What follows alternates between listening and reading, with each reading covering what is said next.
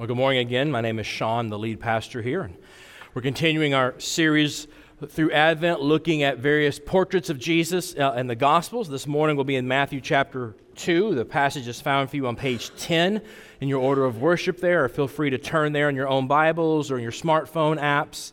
Um, if you want, you can use the Bible there in front of you in the chair. And this passage today is found on page 757. And if you don't have a Bible at home, please take that one with you as our gift. We'd love for you to have that. So, as you're turning there, we're going to be in a very uh, familiar passage this morning. This is the story of the wise men. And we're going to walk through it this morning, focusing on five words hope, fear, apathy, joy, and worship. And through these five words, hopefully, perhaps this familiar story will kind of surprise us, maybe, with a fresh encounter of God's grace. So, if you would, would you please turn with me now in Matthew chapter 2, verses 1 through 12. now, after Jesus was born in Bethlehem of Judea, in the days of Herod the king, behold, wise men came from the east to Jerusalem, saying, Where is he who has been born king of the Jews? For we saw his star when it rose and have come to worship him. When Herod the king heard this, he was troubled, and all Jerusalem with him. And assembling all the chief priests and scribes of the people, he inquired of them where the Christ was to be born. And they told him, In Bethlehem of Judea, for so it is written by the prophet. And you, Bethlehem, in the land of Judah, are by no means least among the rulers, rulers of Judah, for from you shall come a ruler who will shepherd my people Israel.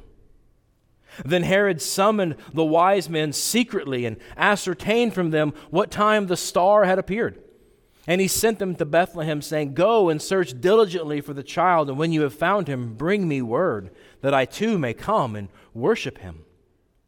After listening to the king, they went on their way. And behold, the star that they had seen when it rose went before them until it came to rest over the place where the child was. When they saw the star, they rejoiced exceedingly with great joy. And going into the house, they saw the child with Mary, his mother, and they fell down and worshiped him. Then, opening their treasures, they offered him gifts gold and frankincense and myrrh. And being warned in a dream not to return to Herod, they departed to their own country by another way. And this is God's word. Let's pray together. Oh, gracious God and Heavenly Father, we thank you for your word. We thank you, Lord, that you've chosen to reveal yourself to us so we can know you exactly as you want to be known. And so, Father, we ask that you would once again be true to your promise, that you would send your Spirit to open the text up to us and us to it, that we might know you, know ourselves, and know your gospel. We pray this, Lord, in Jesus' name. Amen. So, last week in the passage right before this, we saw that, that the Lord had revealed his plan for the coming of Jesus. He revealed that to Mary, but he left Joseph out of the loop at first. And so, Joseph, even when he thought that Mary had sinned against him and broke his heart, we saw that Joseph was both a kind and a righteous man, reflecting the very character of God himself. And he takes Jesus as his own son. And now we're going to see God messing up a whole city with some unexpected visitors. Got a little twist here. So, the first thing I want you to notice is we have the word hope here in the first couple verses. Matthew kind of just jumps right in. He doesn't really make a transition from the previous story, he doesn't give us any details about what this star thing is. He doesn't tell us who these people are. He just says wise men. Because unlike us, Matthew's not concerned with those things. Matthew, being the most Jewish of the four Gospels, writing to a Jewish audience, trying to get them to understand that Jesus is the fulfillment of their hopes. He wants them to see from the very beginning, in fulfillment of hope, non Jews, Gentiles are coming to worship our King because he's their King too. That's what he cares about. He cares that these non Jews are coming to seek, quote, the King of the Jews. They come in hope to worship him. And yet, when they get to the capital city of the Jewish people, they have to ask around. There's no line, there's, there's no big banners anywhere. There's nothing showing that the king has come. It's a snooze fest rather than a celebration, and they can't find anybody. They're confused. So, who are these guys? Because we don't understand who these people are when we just read straight through it. Well, they're called magi, where we get our word magic from.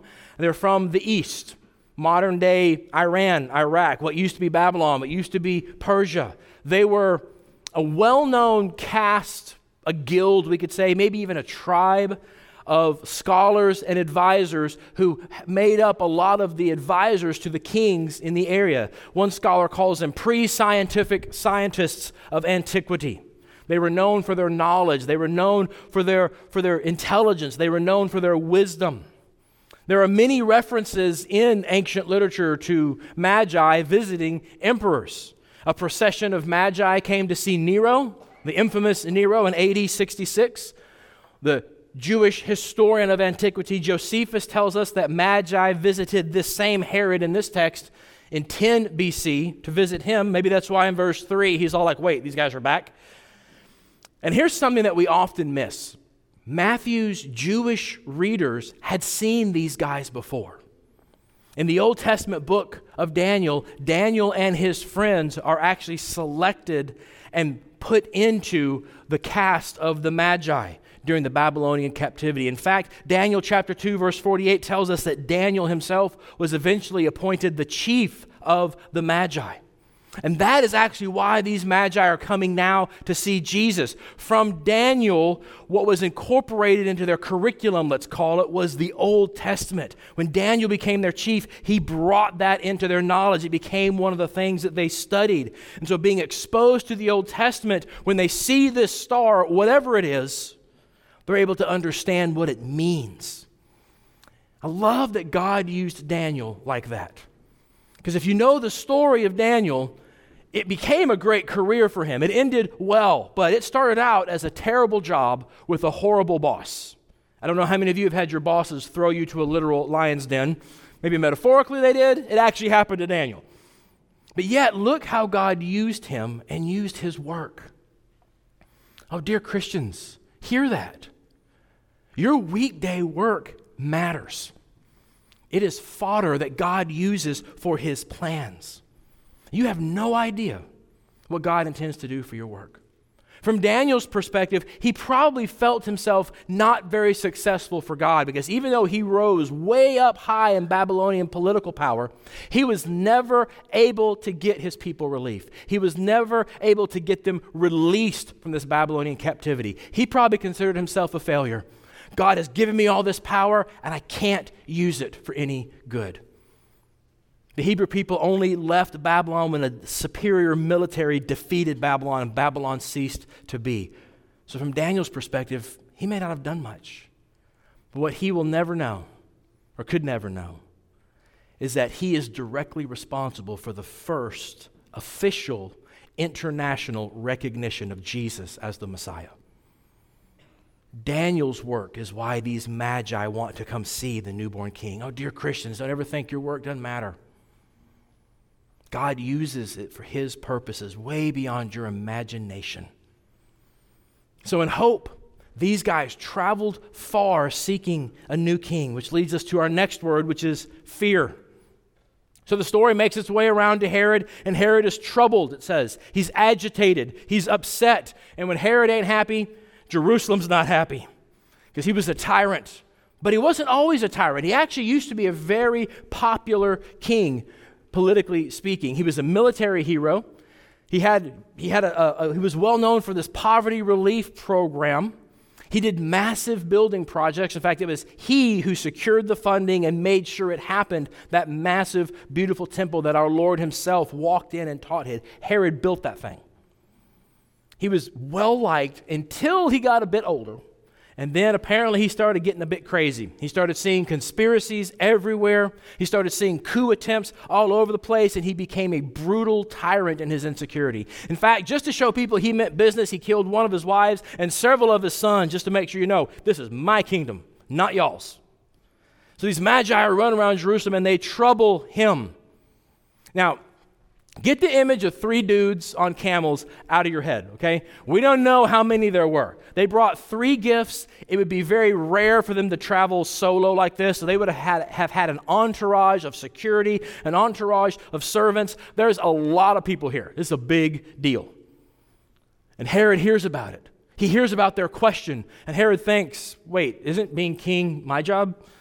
So he calls together his version of magi, his version of wise men advisors. He calls the scribes and the chief priests.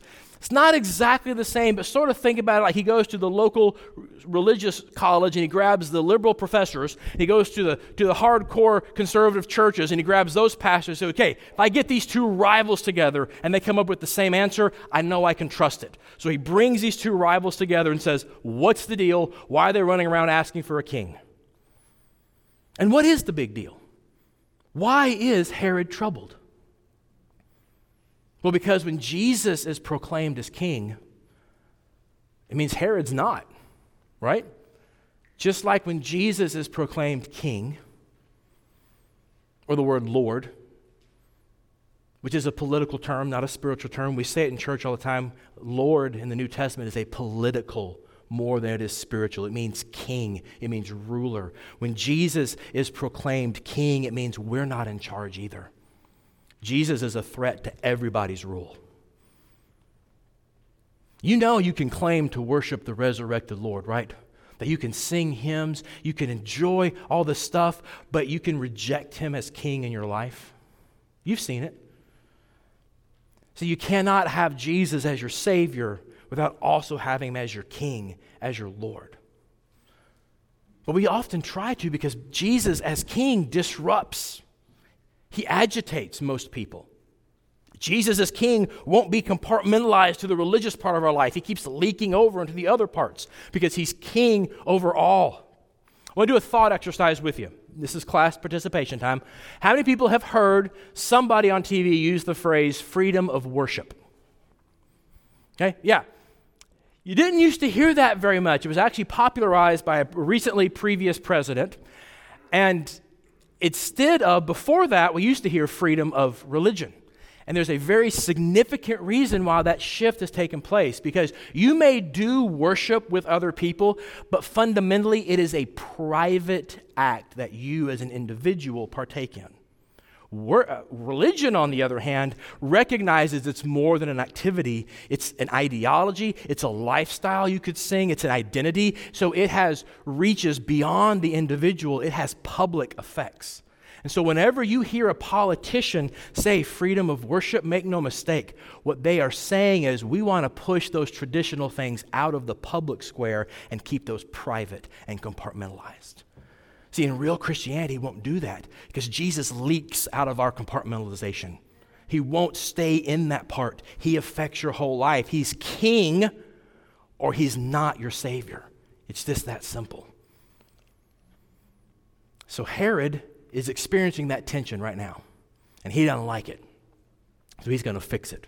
So he finds out the timing from the Magi, he sends them on their way, but he has a plan because he fears the child. Before we get to his plan, let's go back a couple verses to see our next word. Our next word is apathy. Look with me, if, if you will, at verses 5 and 6 there on, on page 10. It says this They told him, In Bethlehem of Judea, for so it is written by the prophet, And you, O Bethlehem, in the land of Judah, are by no means least among the rulers of Judah, for from you shall come a ruler who will shepherd my people Israel. Herod's religious advisors, you get this? They know the answer right away. I mean, the text reads real fast. It almost reads like a duh, Herod, Bible fail. Everybody knows. Micah 5 2 says it's Bethlehem. And, don't miss the irony here. It's really intense if you, if you read it slowly and carefully. The Magi, these pagans, show up and say, We know your king has been born. We just don't know where. And these religious scholars say, We know where the king has been born.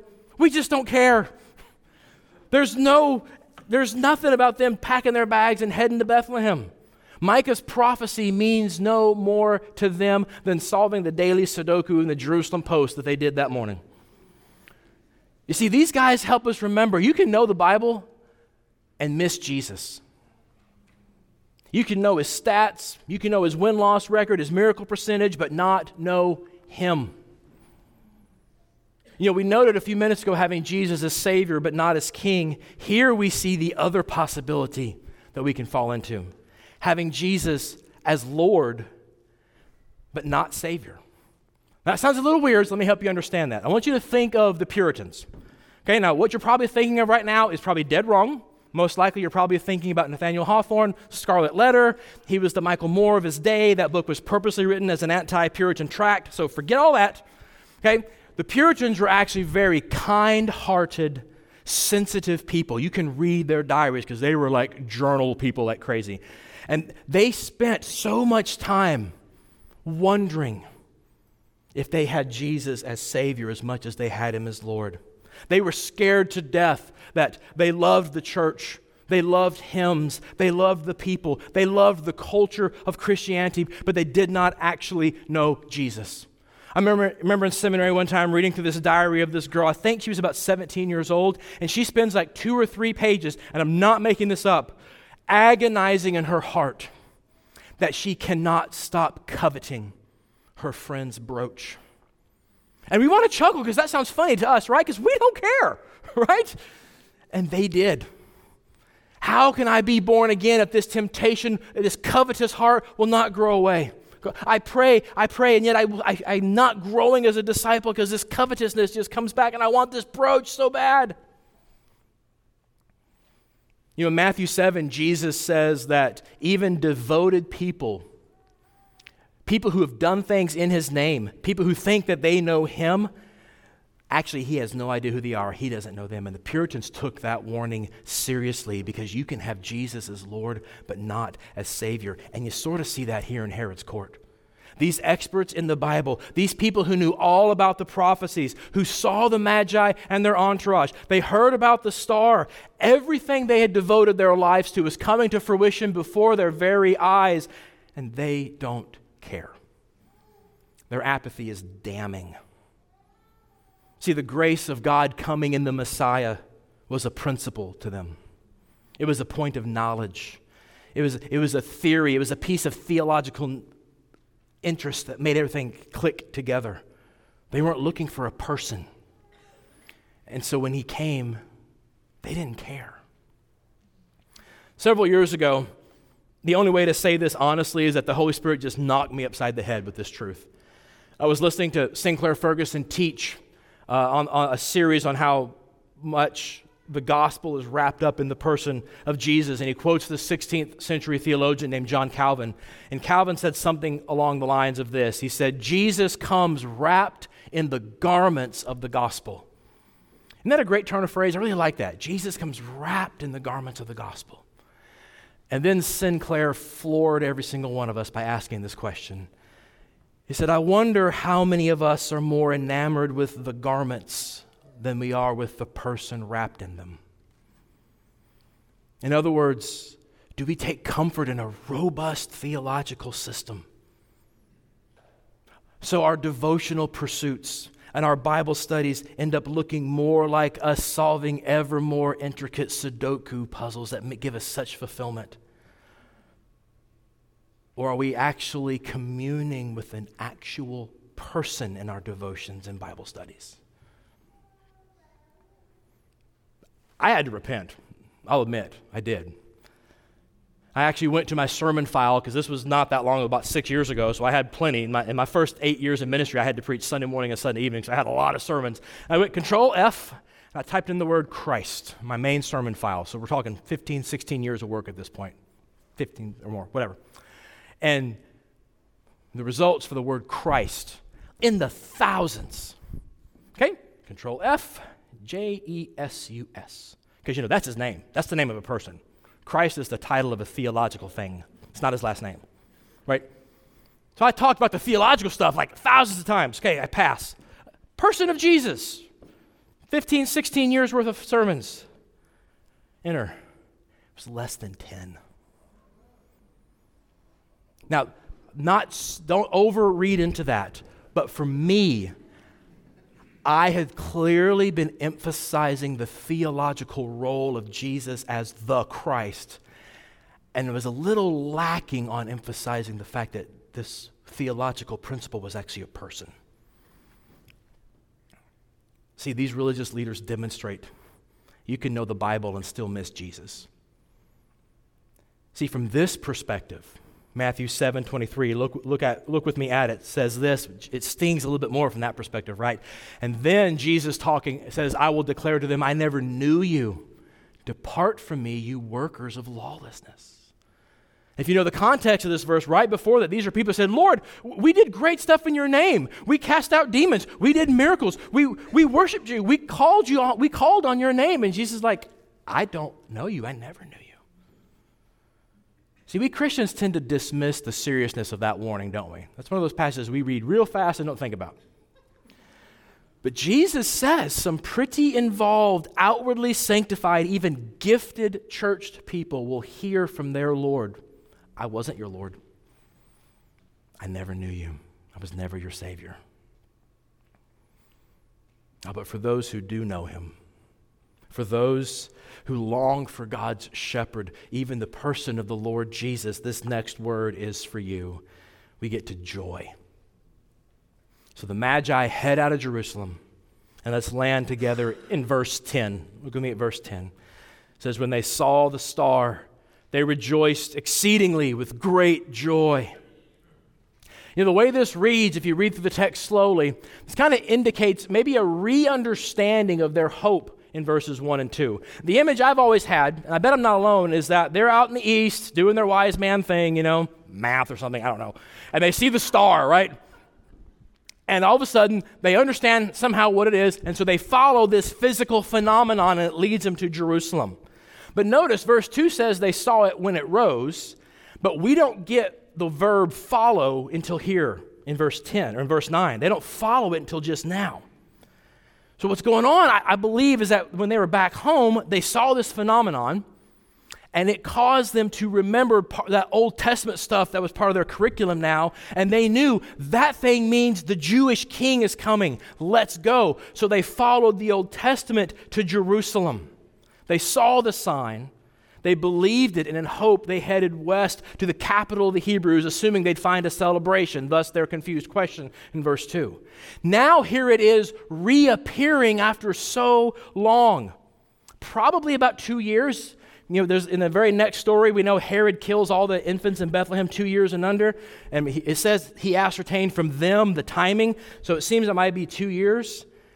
And they see this star, and all of a sudden they are overjoyed that they haven't traveled in vain. Their hope has been fulfilled. There's a sign they're on the right track. In fact, it says that they rejoiced exceedingly with great joy.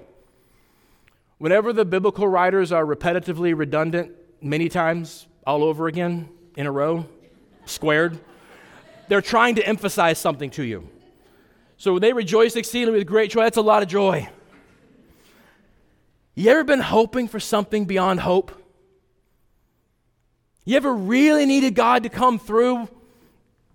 And you hoped and you prayed, you did your best to keep fear at bay, but you're still in limbo, kind of like your life is kind of holding its breath, just waiting. And suddenly the answer comes through, and it's great. What's going on in your heart? Joy. It may not be this outgoing effervescence, that's more of a personality trait. It could be a very inward, just glowing peace of finally breathing again after holding your breath. Uh, oh, thank God. It's a deep seated heart gratitude of thankfulness, just happy to be alive on this earth. That's joy. And it's one of the big parts of Advent.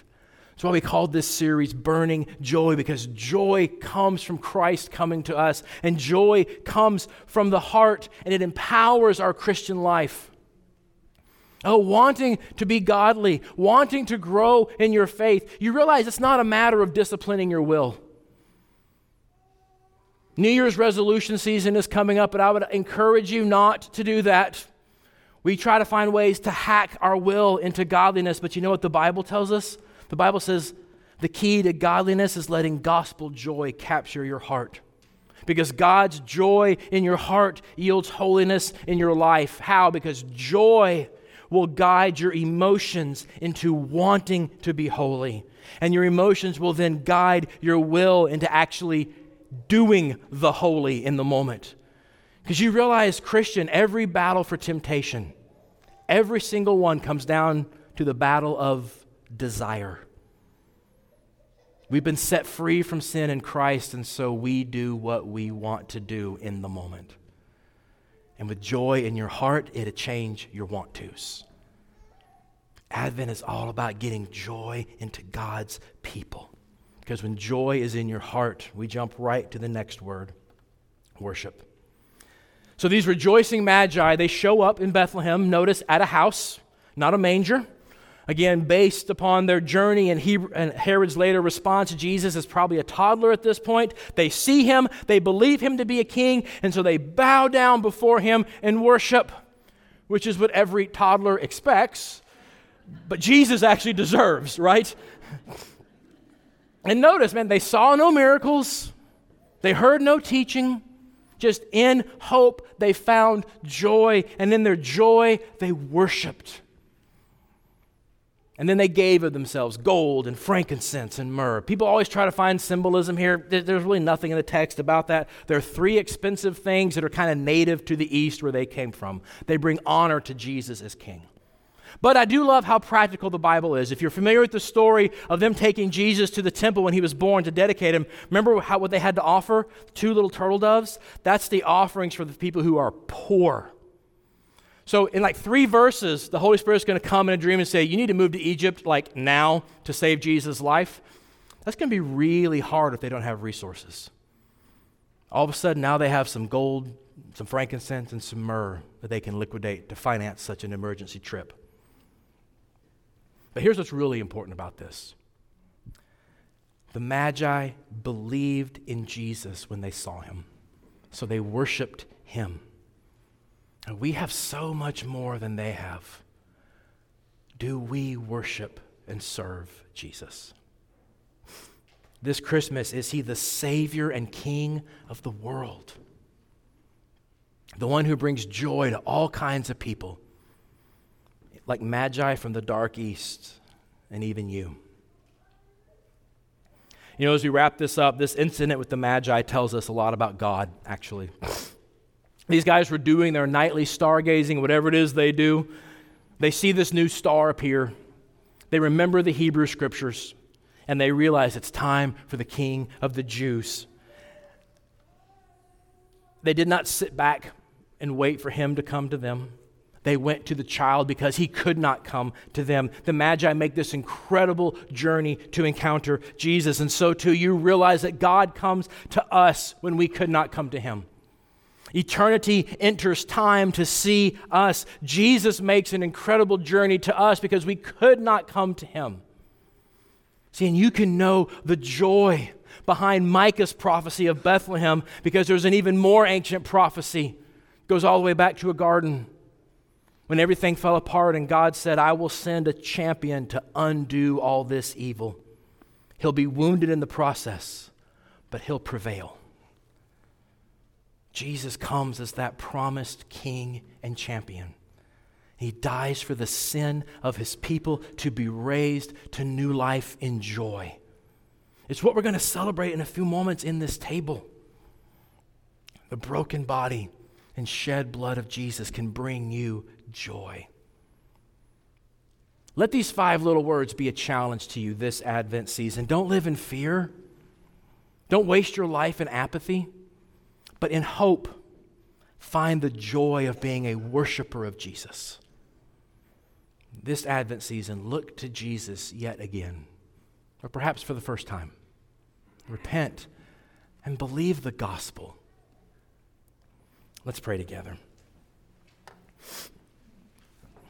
And gracious God and Heavenly Father, Lord, we thank you for your word. We thank you, Father, that in the fullness of time you sent forth your Son, born of a woman, born under the law, to redeem us from the curse of the law. And Lord, we ask that as we've looked at this familiar story, that you would give us joy inexpressible and full of glory at the fact that Jesus Christ has come that He lived for us, that He died for us, and He was raised for our joy. Now, thank you, Lord, for the gospel. It's in Jesus' name we pray. Amen.